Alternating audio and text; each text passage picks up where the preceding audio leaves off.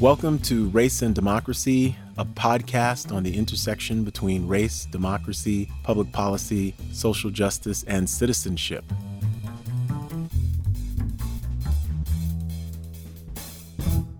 On today's podcast, we are very pleased and honored to have with us Trymaine Lee, uh, who is a journalist, MSNBC correspondent, the podcast host of Into America, uh, he's been part of the 1619 Project. That's a Pulitzer Prize winning project. Uh, he's a Pulitzer Prize and Emmy Award winning journalist um, who's covered uh, race and democracy and politics and social movements for uh, the New York Times, the Huffington Post, uh, a wide variety of outlets, and now is a national MSNBC correspondent and host of the very popular and important podcast Into America. Uh, and in 2020, he launched The Race Report, a special MSNBC series that explores the intersection between race and politics this election season. So, Trymaine Lee, brother Trymaine Lee, welcome to Race and Democracy. Good, brother. Thank you for having me, man. It's, the pleasure is, is absolutely mine. I want to get right into it because really, uh, yesterday we had the funeral of uh, uh, Congressman John Lewis, one of the civil rights heroes and icons of the 20th century. Um, in addition to President Obama's extraordinary eulogy, we had uh, some long marchers and veterans like uh, the Reverend Jim Lawson give a rousing uh, eulogy, and we had these different Black women and men speakers from the movement give such great tributes to John Lewis. I want to just start by uh, asking about what do what do you think of John Lewis's legacy? Uh, right now in this year 2020 which has been such a watershed historical year. Yeah man it, has been said before um, but when i think of john lewis i think a mountain of a man and that we actually shared uh, time and space on this earth with a man like john lewis. Uh, but it's also a reminder that you know there are these giants that walk among us now that i think we take for granted. Think about diane nash dr bernard lafayette right? So many others who um, we could be going to for consultation, for advice, for wisdom. We should be giving them, you know, all of the flowers for the way they've helped um, elevate America, which so has so often disappointed us, right? Um, and that's probably an, an understatement. Uh, but men and women who really pushed um, to, to make America uh, live up to what it said it always was.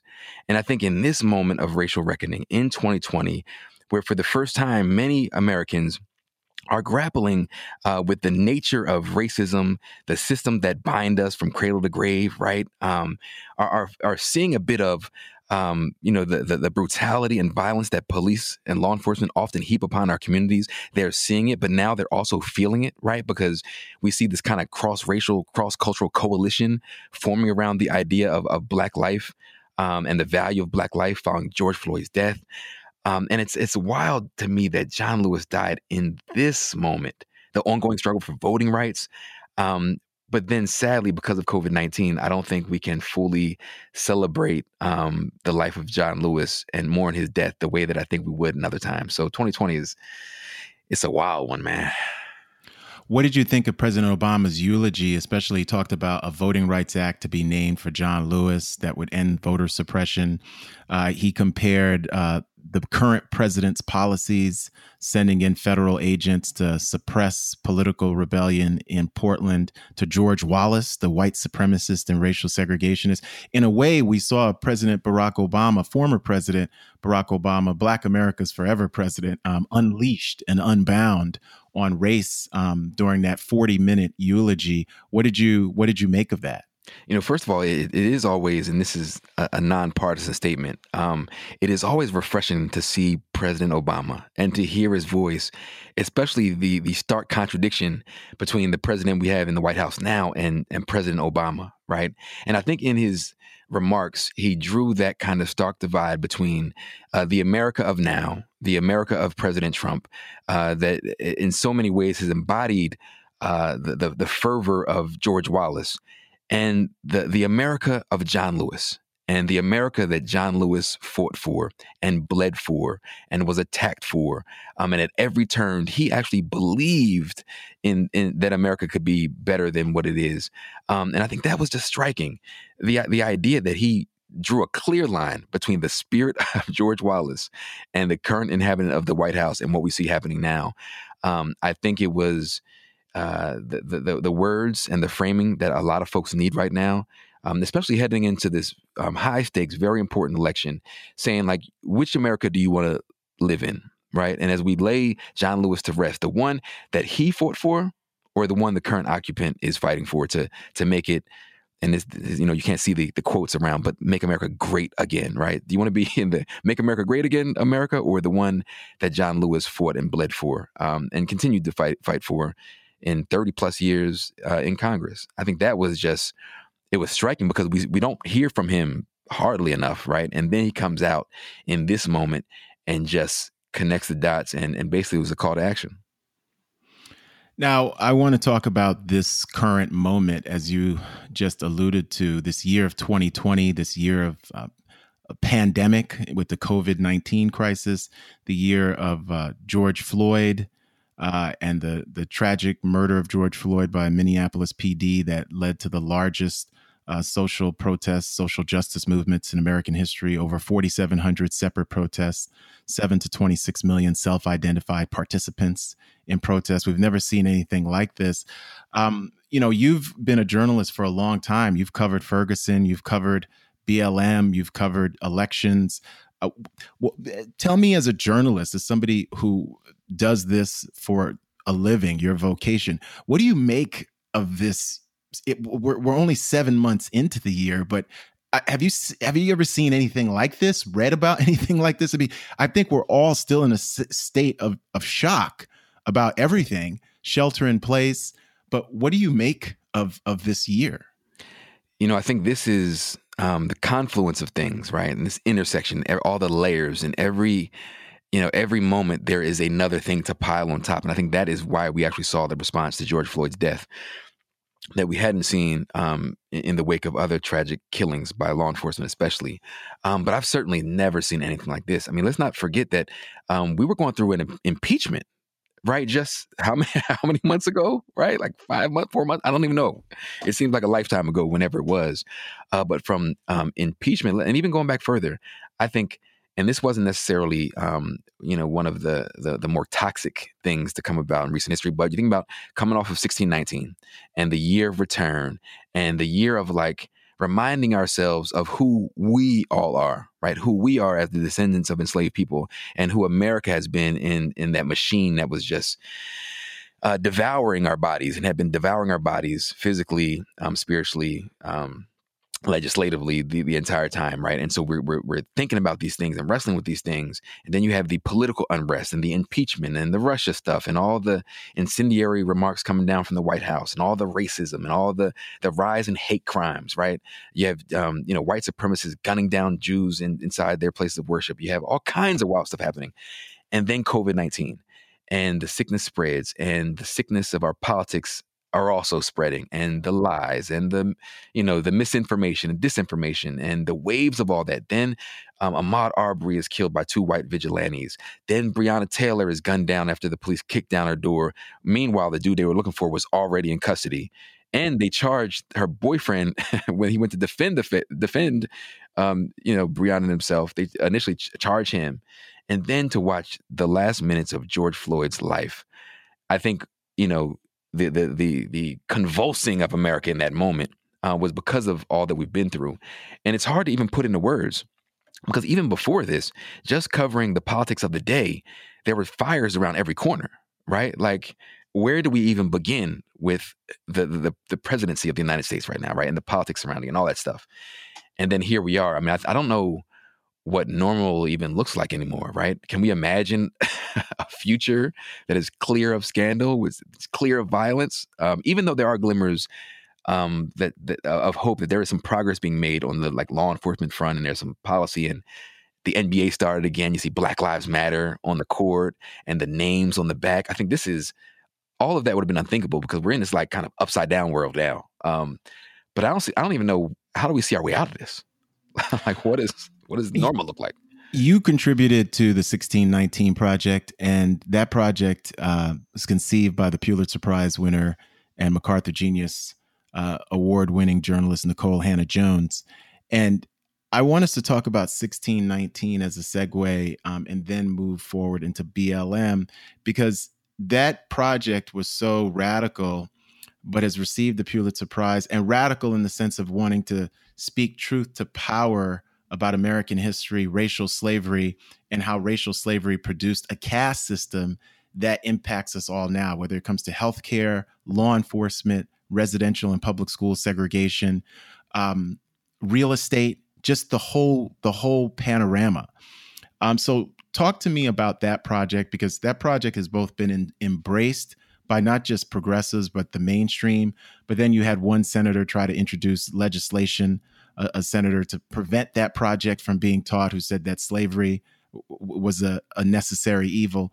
Uh, talk to me about that because I think that 1619 and what journalists, black journalists like Nikole Hannah-Jones, like yourself, uh, obviously Coates and others, have been so important to this moment. But in 2020, it's it's almost reaching this apex of of utilizing journalism, utilizing their talents and their skills um, in a very transformative way for this pedagogical intervention that's not partisan, but that's deeply meditative, that's investigative, but that also has a moral urgency, what Dr. King called the fierce urgency of now. You know, you mentioned the bill introduced by Senator Tom Cotton that would uh, defund school districts that um, proposed to teach the 1619 project. And and I read through the bill, and it's like Section A, number three. It's like it says something about um, slavery not being a founding ideal of this country. Now, there's a lot of wrestling and a lot of perspective and a lot of vantage points you can view history. Um, but to take that step to say that slavery was not a founding ideal. Now, again, there has been debate whether the Revolutionary War was in part fought to, to maintain slavery and all and all of that. But it's it's almost laughable. But it's amazing that from the highest uh, you know seats in Congress to the White House, 1619 Project has reached their doorstep, and it has infuriated them.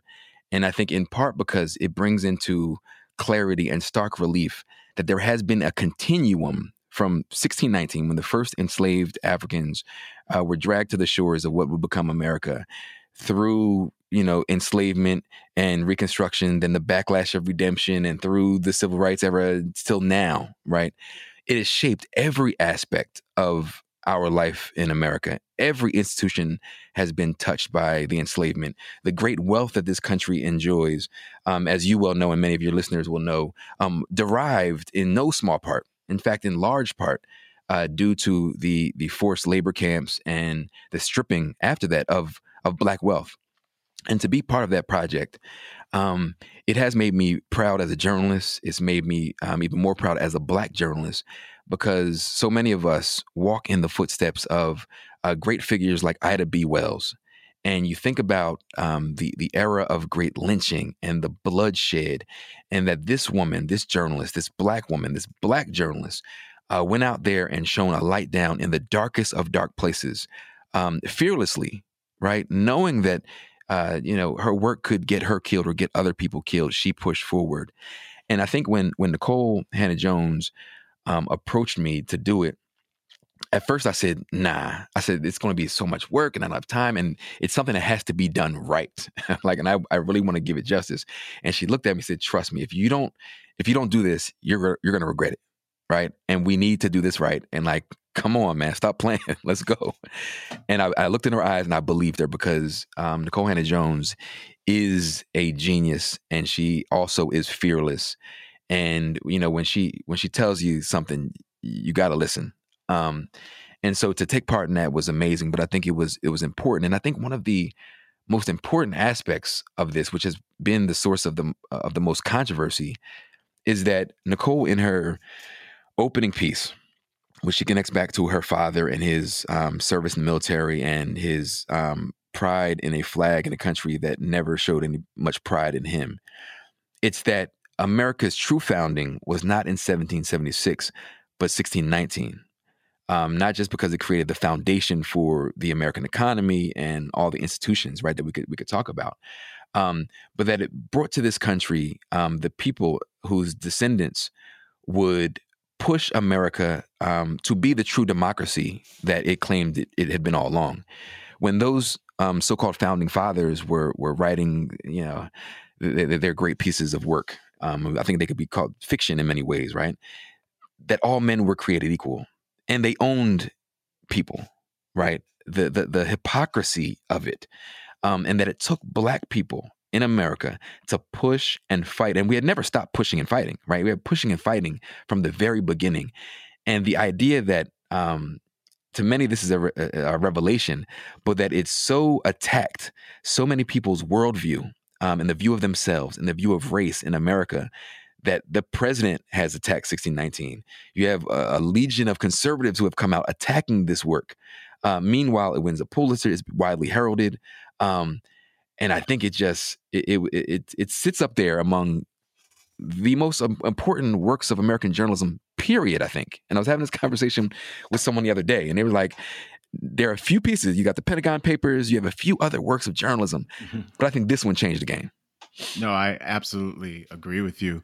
I want to talk about uh, Black Lives Matter because I think BLM has done um, in popular discourse and political discourse what 1619 did uh, intellectually and pedagogically in terms of changing the game. I want to talk about BLM and sort of these black women who have founded BLM and what do we think now for this generation? Because, like you said earlier in our conversation, we have John Lewis's among us and Diane Nash's Bernard Lafayette among us and some of them are young. Uh, Tamika Mallory and uh, Brittany Packnett and Alicia Garza, Opal Tometi, Patrisse Khan-Cullors. What do we make of one? Uh, one is to discuss Black Lives Matter in its historical context, how it first erupts in 2013 as the hashtag, and now, just seven years later, because of this year, the intersectional justice that BLM has talked about you have even corporate America rhetorically saying Black Lives Matter. And we're going to parse through that. We're going to mm-hmm. parse through that. But tell me, what were your thoughts initially on BLM and, and how did you see them as a journalist when it when it erupts, especially by 2014, 15, after Michael Brown, after Eric Garner? What did you think this movement could or would accomplish? That's a that's a big one. I mean, I think in the in the very beginning, um, the the hashtag Black Lives Matter emerged after the, the killing of Trayvon Martin in Sanford, Florida, uh, by George Zimmerman, you know, wannabe cop who confronts Trayvon Martin, kills him. Who, who all he had was you know a bag of Skittles and an Arizona iced tea. In that case, um, you know, for many younger people, they you know that was at this point in 2012 now, so eight years ago. Um, that really was our Emmett Till, right? To see this young handsome, hopeful young man, um, black like us, um, gunned down by um, you know someone who stalked him. And law enforcement says, wait for law enforcement after you call 911. Do not follow him, right? And then we we, we can't forget that um, not long after, when President Obama was pushed to um, say something about the case and the death of, of Trayvon Martin, he said, "If I had a son, he could have been Trayvon." And that was it. I think in part we get Donald Trump, not just because of the remarks that Donald Trump made, I mean, President Obama made about Donald Trump at the White House Correspondents' Dinner, which many say that's the start of it all. Um, but when you had um, Barack Obama connecting explicitly to the black community and a young black man gunned down who conservatives and many white folks just viewed as a thug, um, we cannot understate the impact of Trayvon Martin's killing. And then the acquittal of George Zimmerman in that case uh, that he walks free to this day is is still puzzling to say the least. Um, but for Black Lives Matter to emerge from that case, um, when we all saw so much of ourselves in Trayvon Martin, and they started to push in a way that we hadn't seen in generations. Um, years earlier, I think in maybe 2005 or six, we had the case of the Jena Six in Jena, Louisiana, when a group of young black high school students were, you know, they beat up one of their white classmates. They were charged with attempted murder, and we saw this uh, mass mobilization right? And it was big then, but it was way down in, in Louisiana, right? And it kind of it blew over. What we saw come out of Trayvon Martin was big, and to see Black Lives Matter emerge, they were organizing, they were disrupting, um, you know, they were pushing the way that many of us just had never seen, right? And why do you think that is, Trymaine? Is that is that social media? Is it youth? What what what what's the cause of that? Certainly, black women were at the center of this and they were talking about intersectional. There's a lot of black queer feminists who are at the center of this, trans, uh, uh, gay black men like Darnell Moore and others. Like, what was what was happening at that moment? We know about the external pressures, but internally within the Black community, why did this movement erupt? I think it was social media, right? We hadn't seen this kind of national organizing effort before, right? And it was as easy as a click away. Um, I think, sadly, in so many ways, that Trayvon Martin um, was what you would call a, kind of a perfect victim. And I say that with all due respect. Um, but he was just young and fresh faced. And he had uh, two parents committed to pushing for justice. And you had uh, Ben Crump involved, right? So you had all the factors coming together and then social media. And then just struck the right moment in terms of the coalitions that you mentioned. Um, I think it just popped differently. I, I, think it just, I think in this day and age, it was when you think about um, Emmett Till's photo and his mother Mamie in that open casket, and we just saw so much of ourselves in Trayvon, and I think that was different. Um, and also, you had black journalists, myself, uh, Ta-Nehisi Coates, a bunch of folks, Charles Blow, pushing, pushing, pushing. Um, I wrote something every single day for like three months, maybe like two and a half, literally. Ta-Nehisi was using his platform at the Atlantic, Charles Blow in the New York Times, and a whole bunch of other. Yamiche Alcindor emerged as a young journalist pushing. Um, I think all those factors came together in a way that we had never seen before. But but to your question earlier, even then, everyone was saying, "But what what policy? What what what is BLM pushing for? Right? They're they're organizing. They're whatever." Then two years later, after Trey Trayvon was killed, you had Mike Brown, and that's when you had the anger. With Trayvon, it was sadness, and at least someone was arrested, right? And even though the trial didn't go the way many folks hoped, um, there was some justice. Mike Brown, his body out there baking in the sun for four hours, right? Very grassroots anger, actual legitimate anger. And then the organizing of BLM, harnessing some of that anger and that rage, right? And started making policy demands. Um, that still it was still early though like what what are the possibilities because blm still looked like to a lot of white folks as they do today you know it's nothing but you know looters rioters thugs right mike Brown's a thug that's all they had to say he's a thug thug thug thug thug thug right um, and then we see where we are now. I think it's a shock that you had on the court of the National Basketball Association, Black Lives Matter. I, and even the, even the polling, and I, I, don't have the latest polling, but I think it's either half or a slight majority of people who view uh, BLM positively. This is, you know, I think it would have been unthinkable. And so I think early on, it sounds great as an organizing tool, and the sisters who uh, created it, um, you know, should be applauded as as modern day heroes, right? Um, but I don't know if anyone expected this. Now, again, many will wonder, well, is it a protest if everybody cosigns? Right? Is it a protest if they're letting you do it? If they, I saw a Sprite commercial yesterday during the the NBA, and it's like, this is kind of who we are. And it's like, I don't know. I'm not active. I'm just a journalist. So I'm just an observer. But um, I think there are a lot of people who might be skeptical and will really truly wonder well, what is next? You have the attention, you have buy in from a lot of folks and a lot of people who you would never had buy in from before, including a lot of white folks and suburban white folks and white women, um, and some white dudes who are coming over. Um, but what next? And I think we'll see what's next. Well, from that perspective, it's great to talk about. Let's talk about some of the policies because I still want to shift back to 2013 14 because the BLM by 2016 comes out with a set of policy agendas. But within the Black freedom struggle, there were tensions, right? We have an older guard uh, that is from that heroic period of the civil rights movement, like Congressman Lewis, who embraced BLM, especially at the end of his life, but they were wondering what these young people were about. We have some people like Dr. Uh, uh, William uh, Barber, who's continuing on with Dr. King's Poor People's Campaign, who certainly has embraced that that political radicalism. But some of the young BLM activists were more connected um, and interested in in uh, things like uh, uh, reparations and um, you know, no bail. You know, Kalief Browder. We saw what happened to Kalief Browder in New York City, uh, killed um, really by Rikers Island, even if they're saying it's death by suicide. Um, let's talk about the tensions within the civil rights community Uh, and th- these are tensions I think that are still around today. Some of this has been papered over by the success of BLM and everybody's sort of hopping on that bandwagon.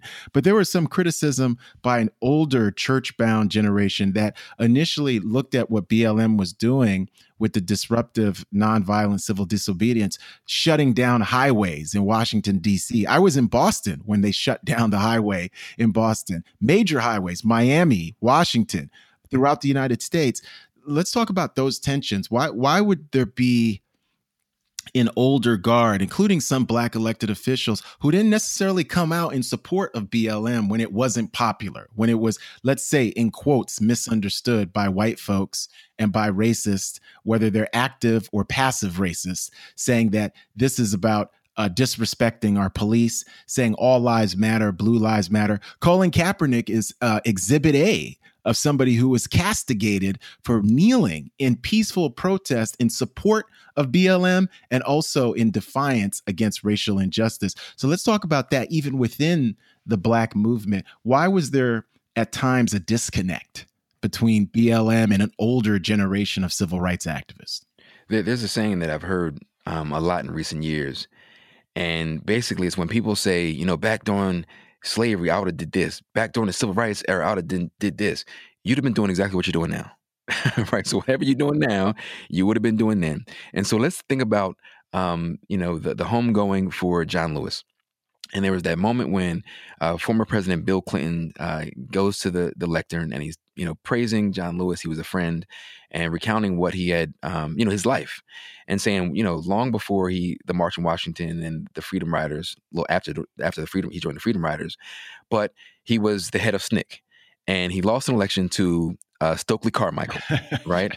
And there's that moment when he says, and then you know the the for a while the movement went more towards Stokely and it almost as soon as I heard that, I was like, "Whoa, is he framing it as a negative thing?" And he was, right? He's yes. like, "No, it's it's peace." It's nonviolence. It's what John Lewis represented, meaning uh, use violence to heap upon yourself to make an example of what this country is doing and treating black folks, right? And so when you think about um, during the civil rights era, and again, you know this more than most of us, right? There were those church folks who said, no, no, no, no, just slow and steady. Don't make any waves. Don't get yourself hurt, right? Some of it could have purely been out of like, they will kill you. Keep your head down and live to fight another day, right? And some also have been church folks and and and, and that, you know, that set are very comfortable in the system because they they get to be close to the house right and i don't mean that necessarily a pejorative way but they get to be close to the the the economic interests. They get to be close because they're safe. They don't they don't pose any true disruption, disruption, disruption to the actual system. Those young folks though, who are blockading streets, those young folks who are um, you know, boycotting buses and boycotting businesses and and really putting pressure on the system, let alone those that followed a more um, you know, militant doctrine that said, you know, if if if you touch us, you take we'll take your arm off, right? Let alone that. Um, and so I think that tension has existed long before Black Lives Matter. But I saw that I remember in the first, and I was in Ferguson. Mike Brown was killed on Saturday, and I was in Ferguson on Monday morning um, because I'd actually been in Ferguson six months earlier writing a piece about education, right? Um, and so I was familiar with, you know, a lot of the players on the ground. So I was like there immediately because I knew everyone. And I was like, I know this community. Let me jump in there. And I remember that first week or the end of the second week when you had young folks just, I've never seen a more bouted group of activists than I saw in Ferguson and St. Louis, Missouri, right? To this day, they were just shutting everything down. I don't know if you remember this, um, but they were breaking up brunches right? They were having like I remember the brunch break, and a lot of white people felt so so put out. exactly. Saying, I can't believe they broke up and they invaded my brunch. I can't brunch. believe it. I didn't yeah. get the extra holiday holiday sauce yet. Yeah. Like they were, but they were shutting malls down. They were just so about it. And I remember um, the NAACP at the time. Um, it had a strong, some strong young leadership, strong young leadership. But I remember there was this big gathering in one of the um, arenas or civic centers, where whereas the NAACP and church folks, you had the young, um, you know, young, more rebellious uh, protesters and activists. And I remember, I think it was a, a young brother named Tef Poe, who, who was a, um, an activist and, and, a rapper, was basically grabbed the mic and said, well, "Where were y'all when we were being, when we were being t- tear gas? Where were y'all when we were shot by rubber bullets? Where were y'all when we were shutting it down? Where were y'all when we demanding they value our lives?" right? They weren't in the street. And so that chasm that has always been there um, was brought in stark relief as BLM was really, uh, you know, harnessing a lot of strength. And I think that that you know, again, it might exist purely because when you're older, you're a little more conservative and you're thinking safety and peace first. But it's you know, it was clearly drawn. Now, when we think about where we're at today, I think that what's been remarkable to see with the BLM protests of 2020, and I'm here in Austin, Texas, is the aspect policy wise of defund the police, prison abolition.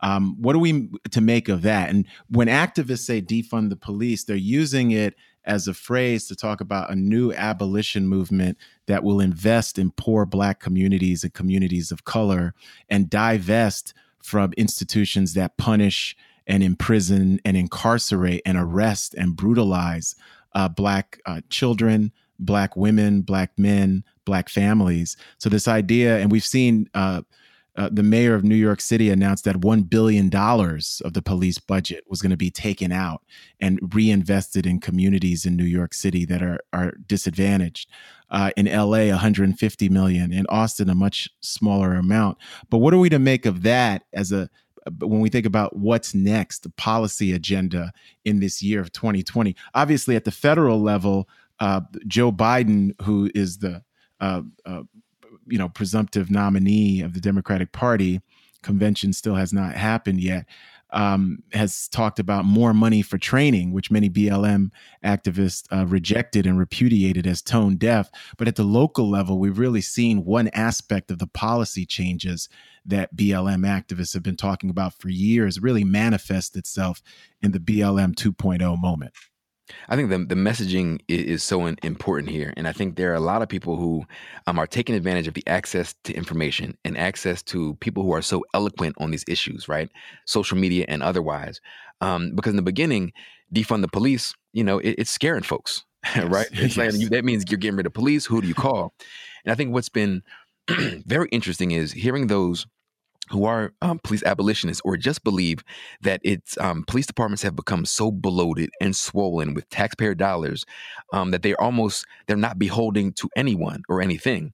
And to be able to flip that and say one it's a waste of money if they're killing people for allegedly having a fake you know counterfeit $20 bill as in the case of george floyd or gunning down a tamir rice right? We can say we ultimately, if we were to provide the resources to communities that are most marginalized, most vulnerable, then you won't need the police, right? Because not like the the people who are being uh, ground up in the system are all violent criminals, right? People are hungry, people are um, addicted, people are traumatized, right? So why not redirect that money on the front end, and you won't need the police, right? And they'll say, and again, I think this has been such an important part of the messaging around this is saying that police don't, you know, stop criminal activity; they're just punitive it's after it happened, right?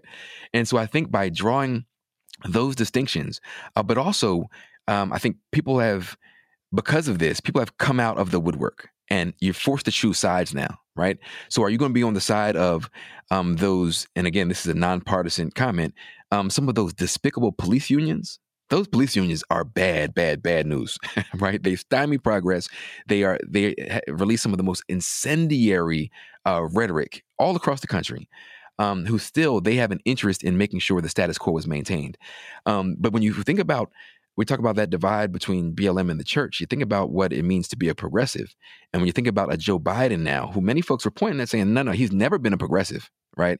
He's aligned himself a certain way because he wants to win this election, but he's never really been a progressive. And some people point to this and say, look, he still supports, you know, he's still supporting uh, this institution that has uh, done little but wreak havoc and violence in our communities. Um, uh, but I think that this is one of the biggest ones, to, like just like the embrace of BLM generally, uh, the idea that uh, the idea of defund the police is actually spreading. Um, but then again, there are some actual abolitionists who who really do believe, though, because some have corrected, say, no, it doesn't mean get rid of the police. It means redirect funding. Some people are saying, no, I actually mean get rid of the police. Well, certainly, certainly, Angela Davis is a prison abolitionist who believes mm-hmm. that prisons should be. Um, we shouldn't have prisons. Mm-hmm. Yeah. So um, the defund the police. I, I, it's interesting. I haven't I haven't heard. I haven't seen the the abolish complete police mm-hmm. uh, as as a definition of defund the police. I, I, was, I, was, I was talking to someone who said, no, ultimately, like this is just the first step right? This this is no no no. You start redirecting resources, and but then she but she also framed it in a way the woman I was talking to in a way that you won't need them.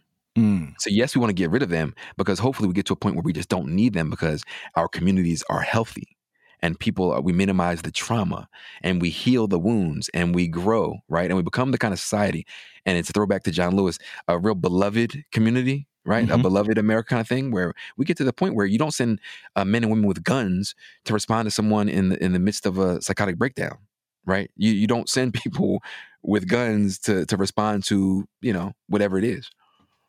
Now you talked earlier about the NBA and Black Lives Matter and what they just did. Everybody taking the knee. Foot, uh, baseball players have done the same thing. Uh, the commissioner of football right after George Floyd said that Black Lives Matter, after Patrick Mahomes and some of the biggest players did a video that said Black Lives Matter, and they could have been Breonna Taylor and Ahmaud Arbery. What do you what are we to make of um, this kind of cultural moment where NASCAR publicly at least repudiates the Confederate flag. We've seen all these monuments and citadels of white supremacy at times literally come tumbling down right? But we've also seen this lead to real showdowns.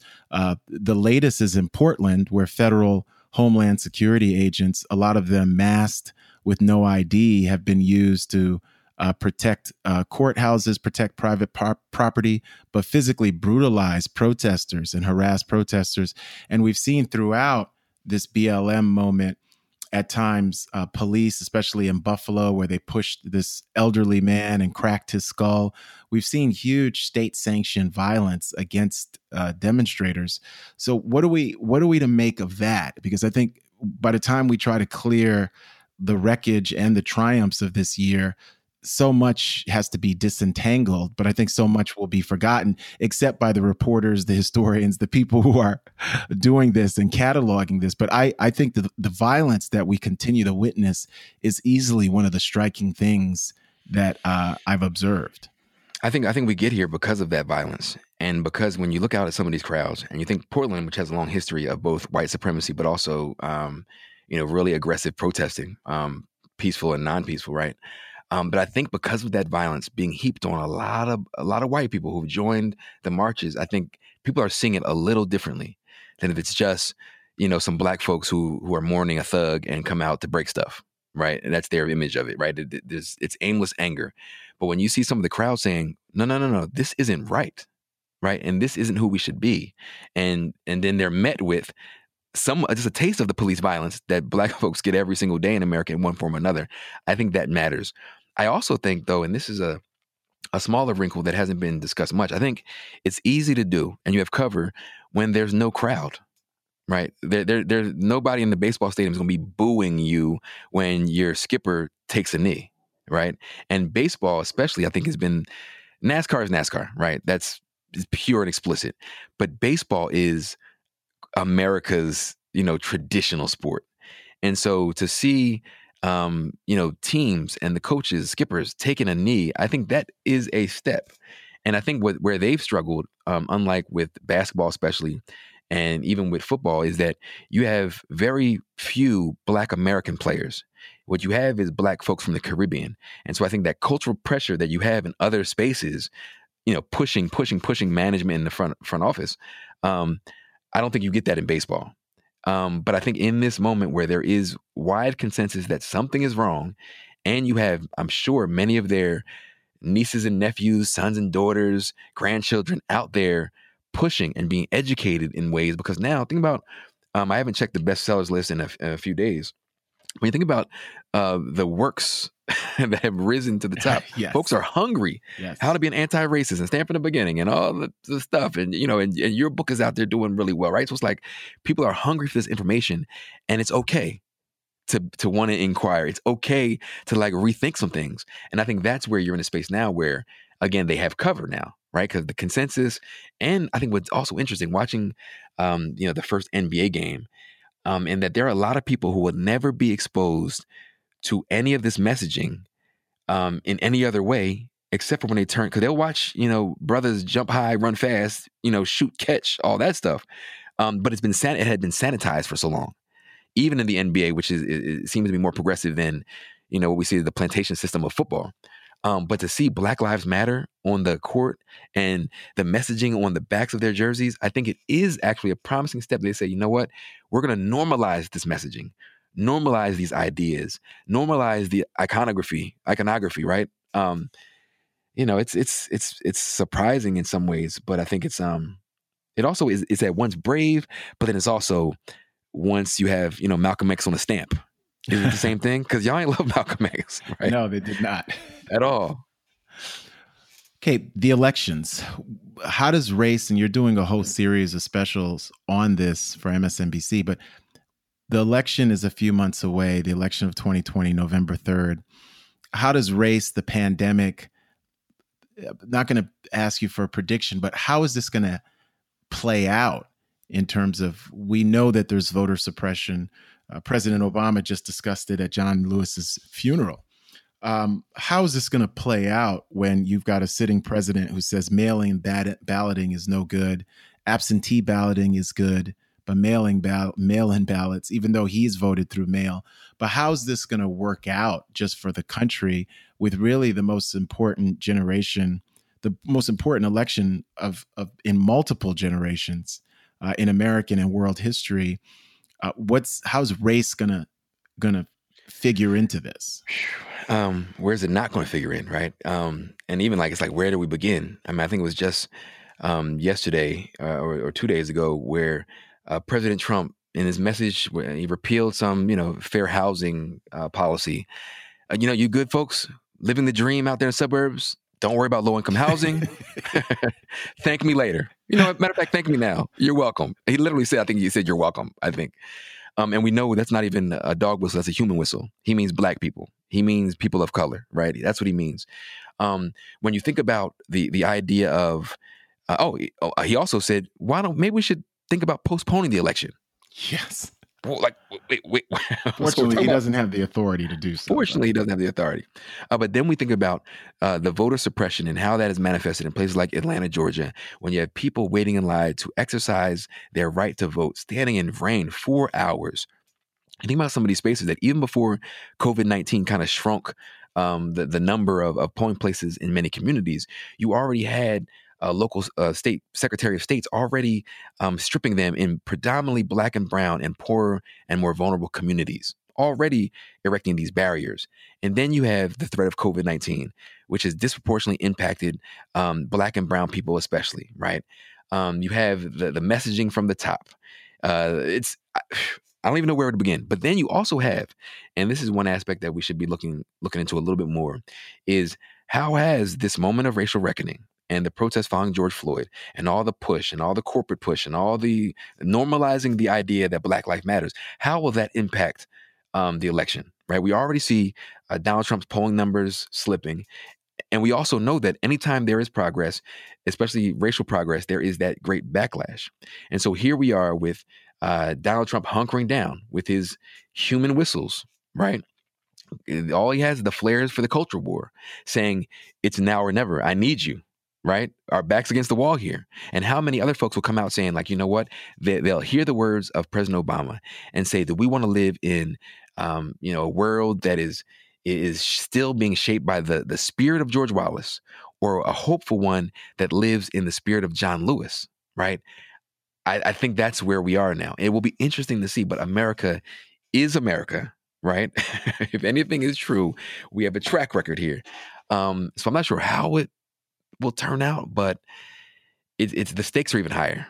Um, but the the the confluence of COVID nineteen, George Floyd, the president being the president, um, the attack on democracy, the the voter suppression efforts that have been going on for so long at this point. We're talking about uh, about 13 years now because they started slightly before with the voter ID stuff and Chris Kobach, you know, the architect of so many of these state laws restricting um, the voter ID laws and the gerrymandering um, then you know ramped up during the Obama era, and then here we are with this president. That's a lot. Trymaine, a lot. Trymaine, you're so passionate about what you do. What inspired you to become a journalist? Um, I, I really do believe um, that I was called by the spirit of of the Ida B. Wells of our world, and I think it's the injustices. Um, and I can remember um, sitting on the sofa with my mother, and I might have been seven or eight, and watching the Philadelphia Police Department bomb Osage Avenue in Philly, um, the move bombing. And I remember seeing uh, little black children running naked from the flames. And I remember watching Mississippi Burning with my mother. And I remember the books that she would give me. And I just remember seeing um, this world at once attacking us at every turn, but us rising and telling our story and pushing and fighting every step of the way. And I knew I wanted to, from an early age, tell our stories um, because I always felt like I was a storyteller and a writer. And the longer I've been doing this, I, I continue to grab skills and I continue to be curious about um, the world and the way we live and the way we die and the differences in the way we live and die. And the same way um, Ida B. Wells shown that light in that dark space, in those dark spaces, that's what I try to do. And I think I'm at once um, burdened by a deep sadness in so many of our experiences here. And while some people can pretend that there there was some break in the continuum, I see clearly the way we live now is directly connected to our enslavement and directly um, connected to our second class citizenship and directly connected to the disenfranchisement and criminalization of our very bodies. There is no disconnect, right? And so I'm I'm just pushed pushed to tell these stories.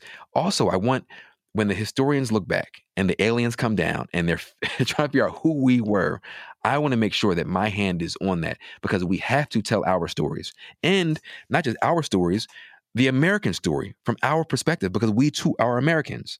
You know, for I think when I was younger, I wrestled with that idea of um, a, a patriotism or not and how we've been treated. But then I think Nikole Hannah-Jones, um, you know, articulated so clearly in her opening essay for 1619 that we are among the truest of Americans because we shaped this democracy. We forced it to be its better self every step of the way and continue to do that. And so I think there is some pride in that. Um, so that's the that's the, that's the the nutshell. You got me fired up now, man. You got me fired up. But my my uh, my final question is: um, Do you feel hope? How do what do you feel about this time? The year is not over, but uh, you've been one of the signal um, uh, reporters and journalists and investigators and public speakers um, chronicling what's happening uh, to our nation and our world uh, this year. And it's a year of so much um, sadness uh, and tragedy, but also so much joy and beauty simultaneously. So it's transformative year. W- what do you feel? Yeah, you know, I I, I feel mostly. Um, I think hopeful is is probably the best word. I have a small slice of cynicism in me because I see the forces at work. And I think the, the, the best way to, to foresee the future is to look at the past, right? Because that will give us an indication of where we're going. And so sometimes that's scary, right? Um, but then when I see people, especially in this moment, standing up for what they believe in, um, and I think I've seen people willing to challenge their own belief systems, right? um, and trying to a- actively and actually wrestle with who we are as Americans, that is very hopeful. Protest is hopeful because that means people want change. And it's such a part of the American tradition and the Black American tradition. Um, I, I do feel pretty hopeful. I believe that we will get through this, and I believe we will be different. Um, I'm hoping um, that we will be stronger and that we're closer to that ideal um, that so many folks like John Lewis um, fought and bled for. So I, I, feel I feel pretty good, and and we have um, you know spaces to tell these stories and having this conversation. Right, we're in a moment now where we can have this conversation and we can openly and honestly talk about um, white supremacy and violence and you know the, the caste system and the history and where we've been and where we're going and as two black people having this conversation talk about hope and pain and the burdens of the trauma that we've inherited this is this is a this is a it's an amazing time, man. We're gonna leave it right there. Thank you. That's a, a great way to end our conversation with uh, Trymaine Lee, uh, who's really uh, one of the most important journalists uh, working in the United States of America right now. He's an MSNBC correspondent. He's the host of the podcast Into America. He's a Pulitzer Prize and Emmy Award winning journalist um, who also has a special MSNBC series, The Race Report, that explores the intersection between race and politics. And he is part of the New York Times Magazine's Pulitzer Prize winning 1619 project. Uh, which has earned numerous well deserved uh, awards and is a game changer for how we understand racial slavery from 1619 all the way to the present and the way in which it's shaping all of our lives. So, Trymaine Lee, truly, it's been an honor. Thank you so much for this conversation. My brother, thank you. You are one of the, the, the smartest people in America, and it's an honor for me to be on your show. So, thank you, brother. Keep doing what you're doing. Thank you. Thanks for listening to this episode, and you can check out related content on Twitter at Peniel Joseph. That's P E N I E L J O S E P H. And our website, csrd.lbj.utexas.edu. And the Center for Study of Race and Democracy is on Facebook as well. This podcast was recorded at the Liberal Arts Development Studio at the College of Liberal Arts at the University of Texas at Austin. Thank you.